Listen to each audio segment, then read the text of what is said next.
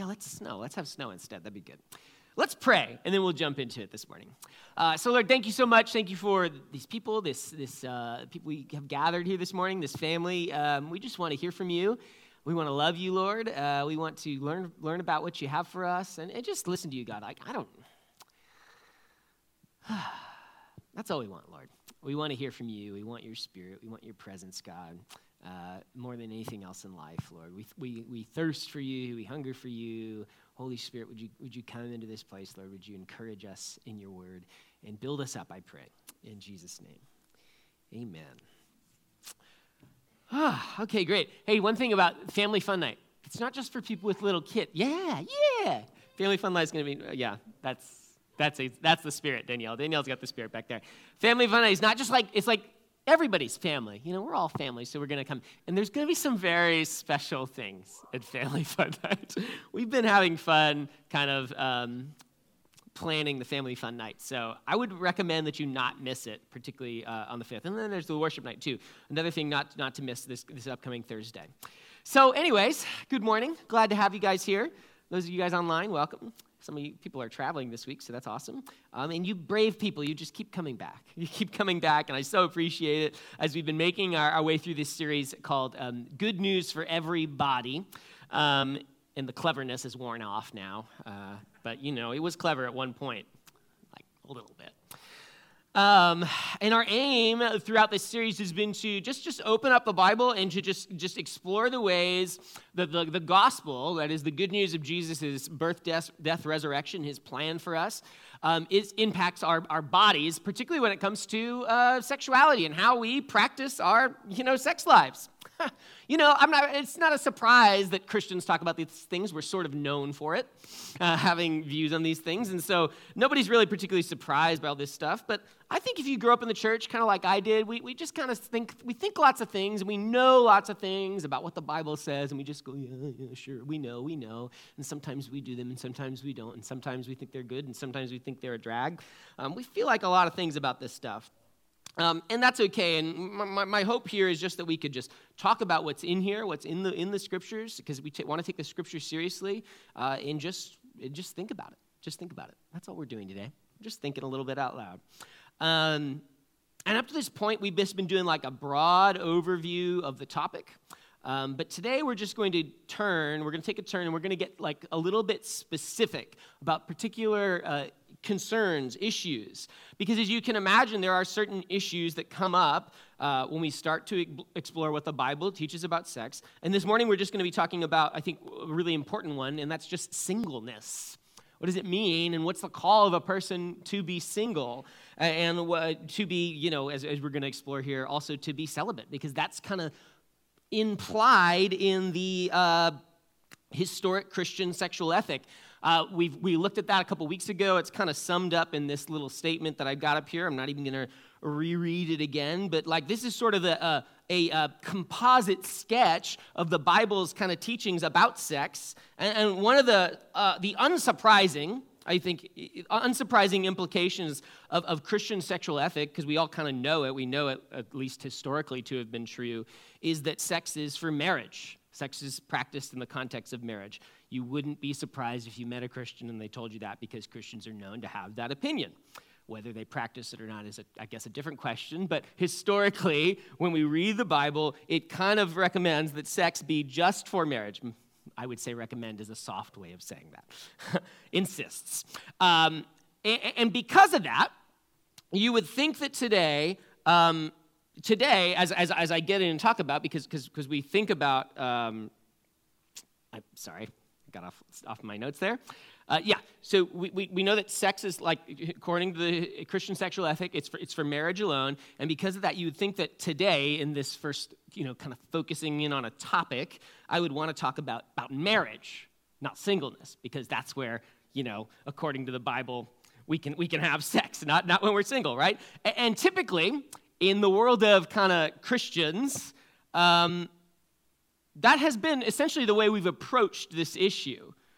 Uh, the thinking is well, so sex is for marriage, uh, and so uh, we had better work really hard to focus on marriage and get people married as quick as possible Because if we don't, they're going to sin, and that's going to be a problem, right? So the emphasis when we talk, talk about sex is we always talk about like getting people into marriage as quickly as possible. Um, and there's been very little sense, at least in my experience of growing up, um, and literally in what the messages that I believed and then actually went and practiced, um, there's very little emphasis on the, the value of, of, of singleness.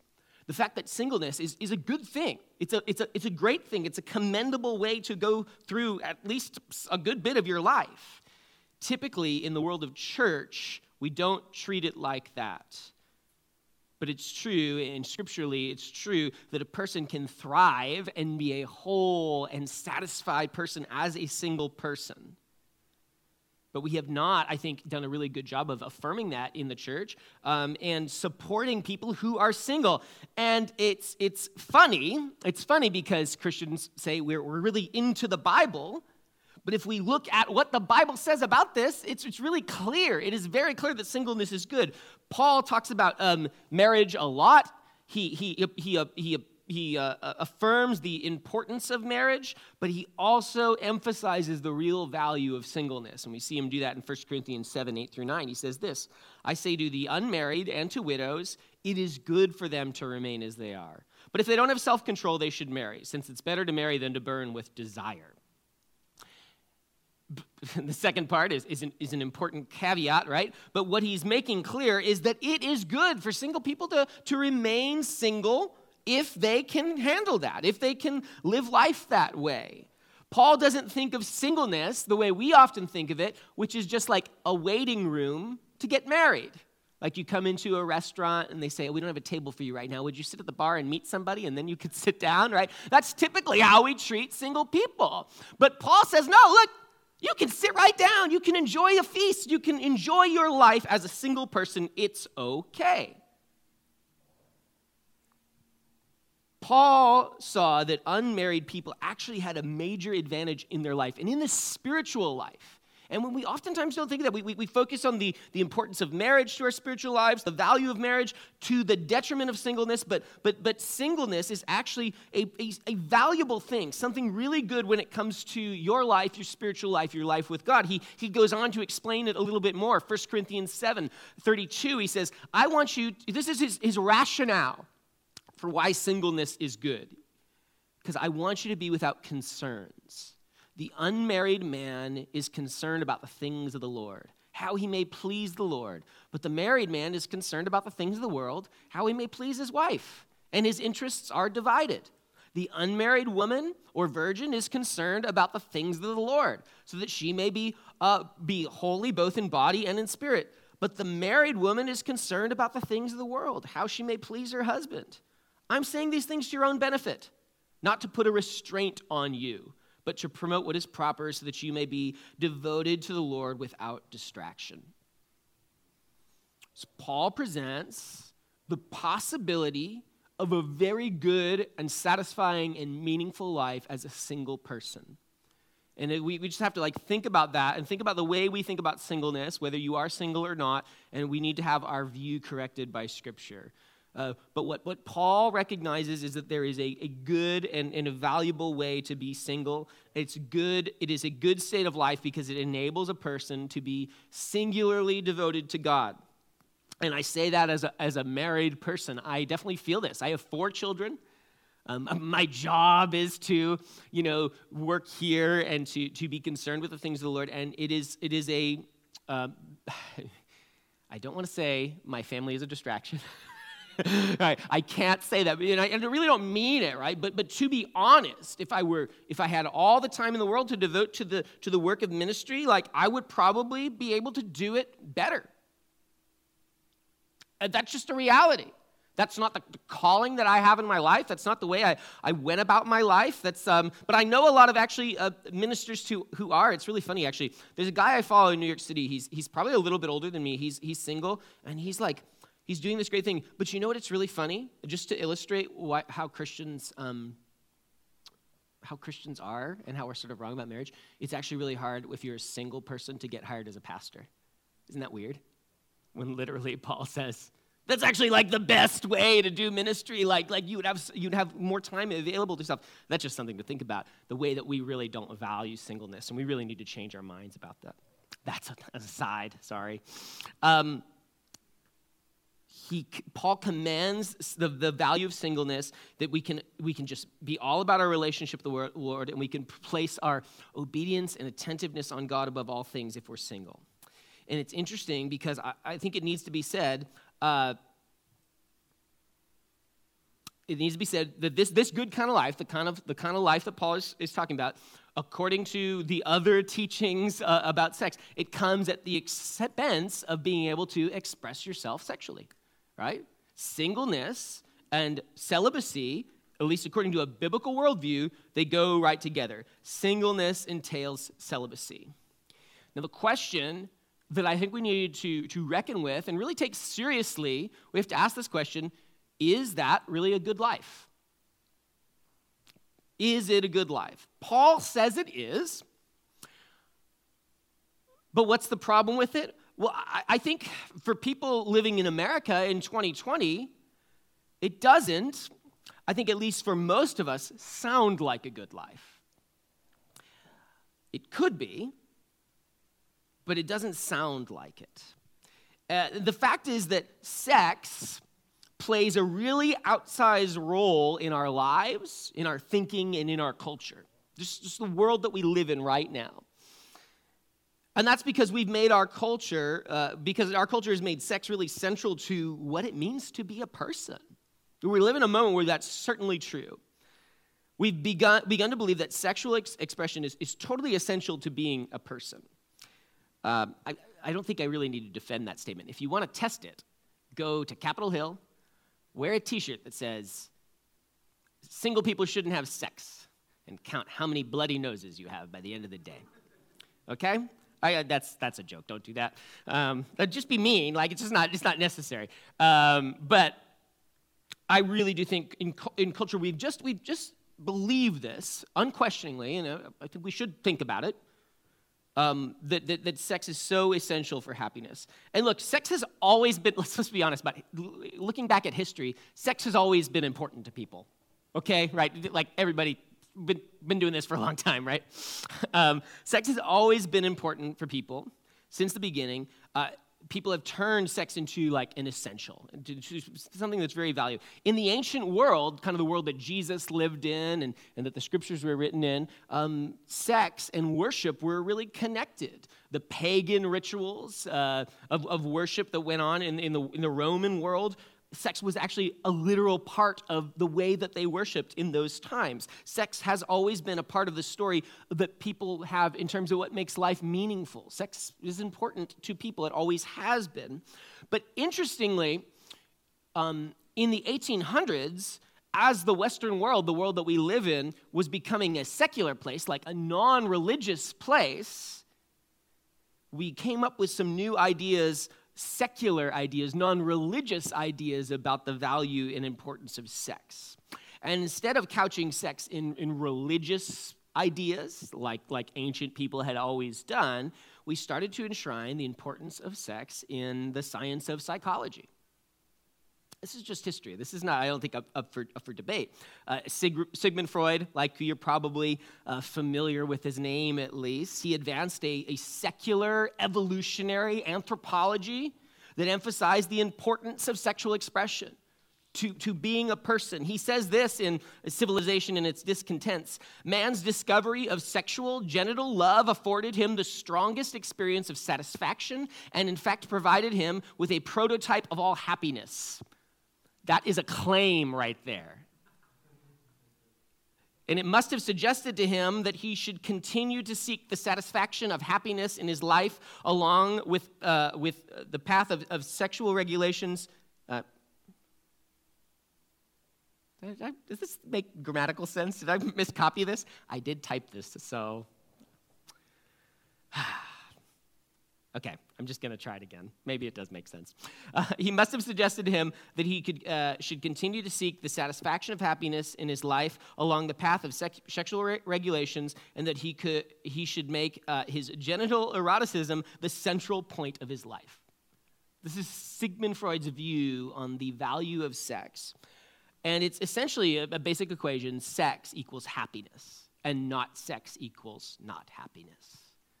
That's essentially a, a, view of life that has built sex into what, to, to, to what, what makes you a person and what makes you a happy person. And while since his death, Freud's ideas have been pretty much discredited. Nobody really takes Freud very seriously. This one idea has persisted. The question is is it true? Do you have, is, is sex like so important that you couldn't be happy without it? Or beyond that, like the, the question I think needs, needs to be asked, like whether you believe it or not, do you live like it's true? Because that's actually, I think, a better question. And the question really matters because if we're, we're going to take the, the Christian sexual ethics seriously, I think we have to understand that we are asking a lot of people. We're asking a lot of single people. It's, it's, it's asking a lot of a person not to have sex. And in the context of our culture, our beliefs about sex, it certainly feels like we're asking a lot. Because if we, in the background, have these assumptions and we've been trained to believe that sex equals happiness, then to ask people not to have sex, we're asking them to be unhappy, aren't we? We're asking a lot. And I don't really have a problem with affirming that, yes, we are asking a lot. Jesus is asking a lot of people to, uh, to practice a, a sexual ethic. Jesus Jesus really was never uh, ashamed of asking people for things. He, in fact, tells his disciples that they need to count the cost of being a disciple. It's going to cost you something to be a, a disciple, but the question is is it too much? Is it too much? At least for Jesus, it wasn't. Jesus actually lived a life, and, and, he shows that it isn't too much. Here's a little quote from Todd Wilson from his book, uh, Mere Sexuality. He says, Our culture is such that sexual activity is viewed as the most direct path to personal fulfillment and self realization, to being a truly human and fully alive. So deep seated is this belief that most people today think that to deny yourself sexual experiences is, is to undermine your own humanity. But Jesus' life deconstructs this pervasive and powerful cultural myth. His life says something different. From the story of his life, we learn that sexual activity isn't essential to human flourishing or personal fulfillment. Jesus found contentment with his sexuality in pursuit of chastity and celibacy. To be blunt, he didn't need sex, not because sex is sinful or somehow beneath his dignity, but because sex isn't essential to being a human being. That is sort of the underlying claim of all of this. Because if it is, then how, if it is essential for being a human being, then how could anyone ask us to not express our sexuality? To not like give in to whatever desires we have? Jesus shows us, because the way he lived his life as a unmarried, celibate, sinless man, who is fully man. Yeah, yeah, he's God, but he's fully man. Like an important understanding for us to understand is that Jesus like didn't have like like he lowered himself. He took on the difficulties of being a person. He experienced all the temptations. That's what the book of Hebrews tells us. He experienced all the temptations that we've experienced. All the things that we go through. He he bore those burdens. All the ways that it is to be a person, he lived in those same ways. Jesus shows us more than anything what it means to live a full life and Jesus went his whole, through his whole life as a full person without sex. Because, at least according to the Bible, sex is not what makes us whole. It's not the be all, end all of meaning and essential part of who we are. I like how um, Jamie Smith, James, James K. Smith, a philosopher, explains it. He says, The problem isn't sex, it's what I expect from sex the problem isn't promiscuity or whatever, like, you know, just, just whatever, failure to obey the sexual ethic. The, pro- the problem with, with promiscuity isn't just that it transgresses the law or that it chews up other people and spits them out as leftovers, which it does. It, it's not simply the fact that it hollows me out and reduces me to my organs and glands, all as a perverted way to feed a soul hunger. The baseline problem with prom- promiscuity is that it doesn't work and it's doomed to fail.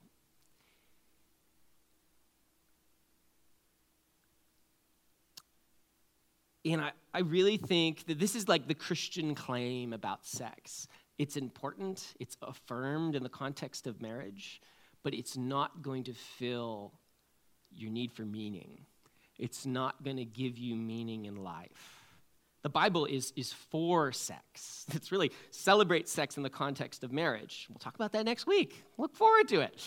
Uh, but sex is not actually a thing that we need. Sex in the context of marriage serves the great purpose of uniting two people, but it is not, in and of itself, the basis for happiness. Sex will not satisfy our deepest human needs, not even in marriage, by the way. And when we treat it like it will, we make it into an idol, something that promises, over promises, and under delivers. Um, it's a good definition of an idol. And it's going to disappoint us. You can live, everyone in this room can live a meaningful, purposeful life as a single person, as a celibate person. God's promises are such that that is not necessary. And in fact, not only that, it is a very high calling for some. You could spend your whole life as a single person and have it be satisfying and a dignified and awesome kind of life where you get to know the Lord more and serve Him. Or you could spend a, part of your life as a single person, you know, praying that the Lord would bring a spouse to you at some point and as you wait, you can live in an honorable, dignified, satisfying kind of way in your body. And that's a good life. That is not a wasted life. It is a good life. Those are not wasted years. You're not sitting in the waiting room waiting for the real thing to happen. There's life in this moment of waiting. That's what the Bible teaches us about what it means to have a body and to have desires, that we can handle that stuff and still have a meaningful life. But that said, I do think it's worth noting that the single life is a life that costs something. Certainly, it feels like it does, but it doesn't need to cost you your happiness. But it does come with some requirements. I mean, you know, um, if you're going to live a thriving, happy life as a single person, it's going to require some things. The first thing it's going to require, and this is sort of implied, but let's just make it clear, it's going to require some self control. It's going to require self control, right?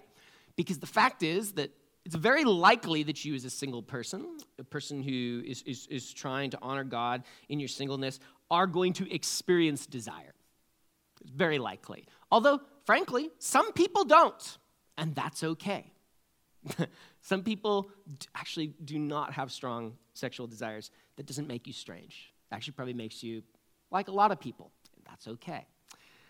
But many who are single are going to feel sexual desire and it's going to require self control. We need to remember what Paul says in 1 Corinthians 6. He says, Flee sexual immorality, for every other sin a person commits outside of the body uh, is outside the body, but the person who is sexually immoral sins against his own body. Don't you know your body is a temple of the Holy Spirit who's in you, whom you have from God? You're not your own, you were bought at a price. So glorify God with your body. This is why this matters. Why do Christians make such a big deal about sex? It's kind of a trope at this point, right? But it's because of this. It's because God, we believe that God created us, not just as a, a, spirit detached from our bodies, but people who are embodied. We go through life in this body, and God has bought us at a price. He's put His Holy Spirit in us. We're not our own any longer. We're called to be people who, who worship Him, who glorify Him, who live our whole lives just seeking out His presence. You have a calling that is so much greater than just satisfying sexual desire. You have a calling to bring your whole self to God, and that's just going to require some self control. Called to live and worship God as whole selves. And yeah, it's going to require self control. Uh, and that's true whether you're married and, or, or you're single. You're going to need self control in your life. We all of us go through life experiencing desire. Sometimes it's sexual, sometimes it's other things. We always need self control in this life. And in order to develop self control, okay, we just need to, first of all, we need to know we need it. We need to know we want it. And then we need to, second of all, just walk with God in the middle of our life. Uh, God makes so many promises about how we can go through life and deal with strong desires and yet still honor Him. He says in, uh, Paul says in 1 Corinthians 10 13, no temptation has come upon you except what is common to humanity. But God is faithful He will not allow you to be tempted beyond what you're able, but with temptation, He will also provide the way out so that you may be able to bear it. We can stand on that promise. That's really funny. I, I think I learned that when I was a, a, a young man, and I had forgotten about how awesome that little promise is from Scripture. Um, because it's, what, what God is saying is that, look, like, yeah, you're going to go through life, you're going you're to experience temptations as you go along, but the promise is not that you can be strong enough, you can muscle through, like you can find strength that you didn't know you have. The promise is God's going to meet you right there in the middle of the difficulty, in the middle of the struggle. God's going to provide you a way out. He's going to provide you strength you don't have. He's going to provide you a way to honor Him. He's going to bring that to mind. In other words, like we're not going on this path of self control on our own. Uh, whenever it comes to how we're going to honor God, we are, we are walking with Him. And that is such a better way to try to do something. To do something with God's strength, in His strength, by His strength, is so much better than me trying to muscle through on my own because I'm not sure if you've noticed, I'm not very strong. I've given up the whole idea of being strong. So, um, but I mean, I, I, that's true in my physical life, but it's also kind of true in my spiritual life too. You know, honestly, like I don't need to be stronger. I need to look to God who is providing a way of escape, who's providing a way out. Self control, I think, more than anything, is saying, No, I'm going to stop, with stop, stop with this desire. I'm going to understand I have a better calling, and then I'm going to look for God who is working in my life right now. Not who's distant, not who like calls me to be a super athlete, super strong person, but the God who's present with me, who's, who, who, who goes with me, who, who, who knows my difficulties and the difficulties that I have in life and walks with me in them so much better, I think, way of trying to be self controlled is to know and to try to look for God working in my everyday life. Second, and, and this is, I think, probably the most important point, uh, if I'm going to um, follow Jesus, I'm going to I'm gonna try to like live uh, as a single person successfully, it will require intimacy, just not sexual intimacy it will require intimacy. Intimacy really is important. It is easy to make an idol of sex because we all have a legitimate need for intimacy. And sex pretends to satisfy that for a little while, but it doesn't satisfy it in the end. This is a great little quote from Sam Allberry. I like this one. Within all of us, there's a deep yearning to know and to be known. Yes. it can sometimes feel as though sex will deliver this. It seems to be a means of exposing who we are to someone else. After all, older generations used to use the language of knowing as a way to speak of having sex. But divorced from, the real, from real relationships, sex may be a form of physical intimacy, but only that it will not provide the deeper intimacy we need in life. It is possible to have lots of sex and no real intimacy.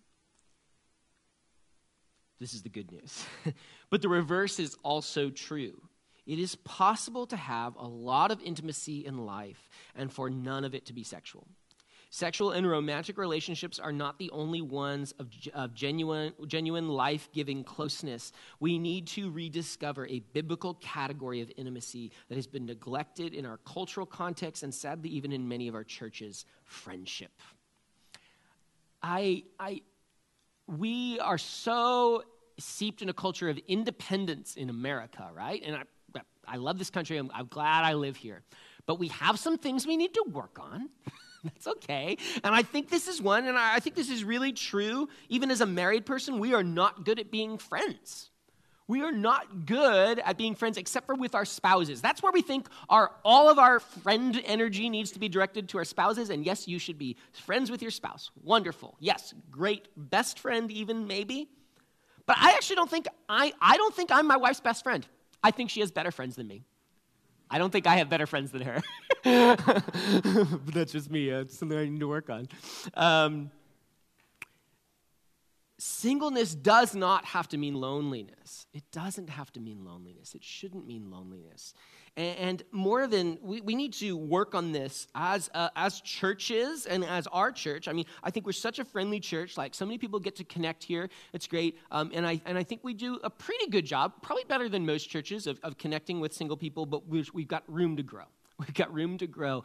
We need to understand why it matters. It's not just because it's nice, it's because there's a better hope in life than just sexual intimacy. We were made for relationship, and it's good and it's valuable.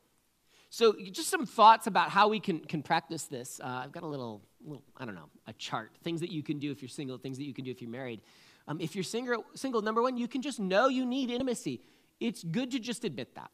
It's good to just say, yeah, actually, I am created and I do need intimacy. I need emotional intimacy. I need connection with people. That's a good thing. God made you that way. Don't act like it's not true. Um, if you're married, just set an extra place at your table, as in invite someone, especially a single person, to dinner. Do it on the regular. It's a simple way. Just like, like connect with people. People make them a part of your family. And then for both people, single and married people, ask good questions. I think part of what why we don't, uh, you guys know the Seattle freeze, right? You know, like, like this, we, we basically need to just undo that. We need to, to create places where we, can, where we can connect with people. We need to learn to ask good questions and get to know people. I have a, I have a card deck of questions. I've memorized a lot of them. They're really helpful, they come in handy sometimes. Um, I think we need to learn the art of getting to know people and sharing life with, with people and learning intimacy. That's what we're kind of doing in our small groups right now, actually. Just focusing on just getting to know each other, asking and, and, and, and uh, uh, talking through difficult questions. But we need to learn this. This is a skill that is learned. Friendship, intimacy, getting to know people is a skill that's learned. Ask good questions of people. Um, and if you're single, you can develop rhythms of connection. I think that's really helpful. Whenever I'm trying to change a habit or, or anything like that, having a rhythm in my week kind of to keep me focused on it, that it's valuable. Connect with people on a regular basis that you like.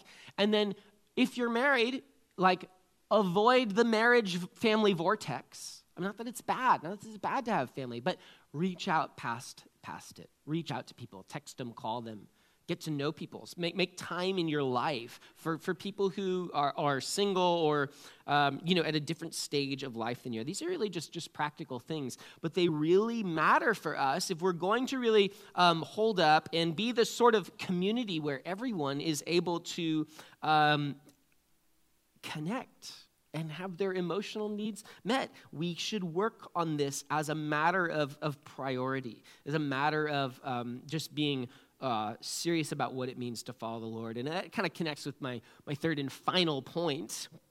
Um, that's that this is going to require worship. This is going to require worship. Um, worship team can come on up appropriately. Um, I just want to read Ephesians 4, a little bit of Ephesians 4. It says this Speaking the truth in love, let us grow in every way into Him who is the head, Christ from him, the whole body, fitted and knit together by every supporting ligament, promotes the growth of the body for building itself up in love. And by the proper working of each individual part, be renewed in the spirit of your minds and put on the new self, the one created according to God's likeness, in righteousness and purity of truth. Therefore, putting away lying, speak the truth, each one to his neighbor, because we are members of one another. I think that we think of worship, we tend to think of worship almost disembodied, like it's a spiritual thing between me and God. I think it is that. But I think that God is really concerned about the context of our lives, the way that we live them, the community, and the connections that we have. And, and God has God has called people out of lostness, right? Out of not knowing Him. And then what He does is He doesn't say, and then I'm just going to have this like spiritual connection between you and me says, No, I'm going to, yeah, put my Holy Spirit in you.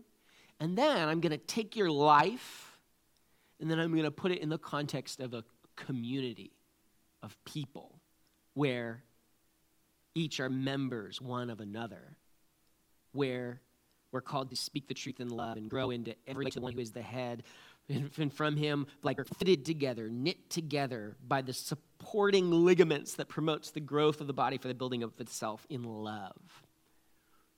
The life that you live as a person who worships God is, is a life in the context of a Christian community. You're not just called to just go, oh, okay, now just go and off into the desert and just worship me because it's just a spiritual connection. It's to, we're called and placed in a family of believers and we're called to worship in this context where we're concerned about everybody growing up together, coming to full maturity together. Where we're called to love and build all the parts up, not just the married parts, but everyone, every person every person carrying, honoring the Lord, growing up into full maturity, every person having like this new life, this life overflowing, living in their, in, in their lives where, where they're having intimacy and they're able to love each other and care for each other and to exercise self control and to honor God and to be like a type of community that the world looks at and just says, ah, I might not agree with what they're saying, but boy, do they love each other. Boy, do they care about each other seems like those people actually might have something figured out after all. That's worship. That's worship. That's kind of the true worship, a worship, that, worship that's not just vertical, but it's also horizontal. It plays out in that way. Worship isn't just me and Jesus, it's, it's us and Jesus. And so, like, we're going to talk about like how do we support single people and how do single people like you know have this this full and meaningful life and, and understanding the difficulties that come along it with it, it, really worship matters. Worship matters. Worship matters for everybody. That's all i have to say this morning. Next week we're going to talk about uh, the marriage. Like i said um, i was told i shouldn't talk about how awkward it is because it just makes it awkward. So you'll just have to come and find out Lord, thank you for these people. Thank you for this community, God. God, give us a vision to see how good it is to walk with you, I pray. How good it is to be brothers and sisters, family, to care about each other, to flourish together. Amen.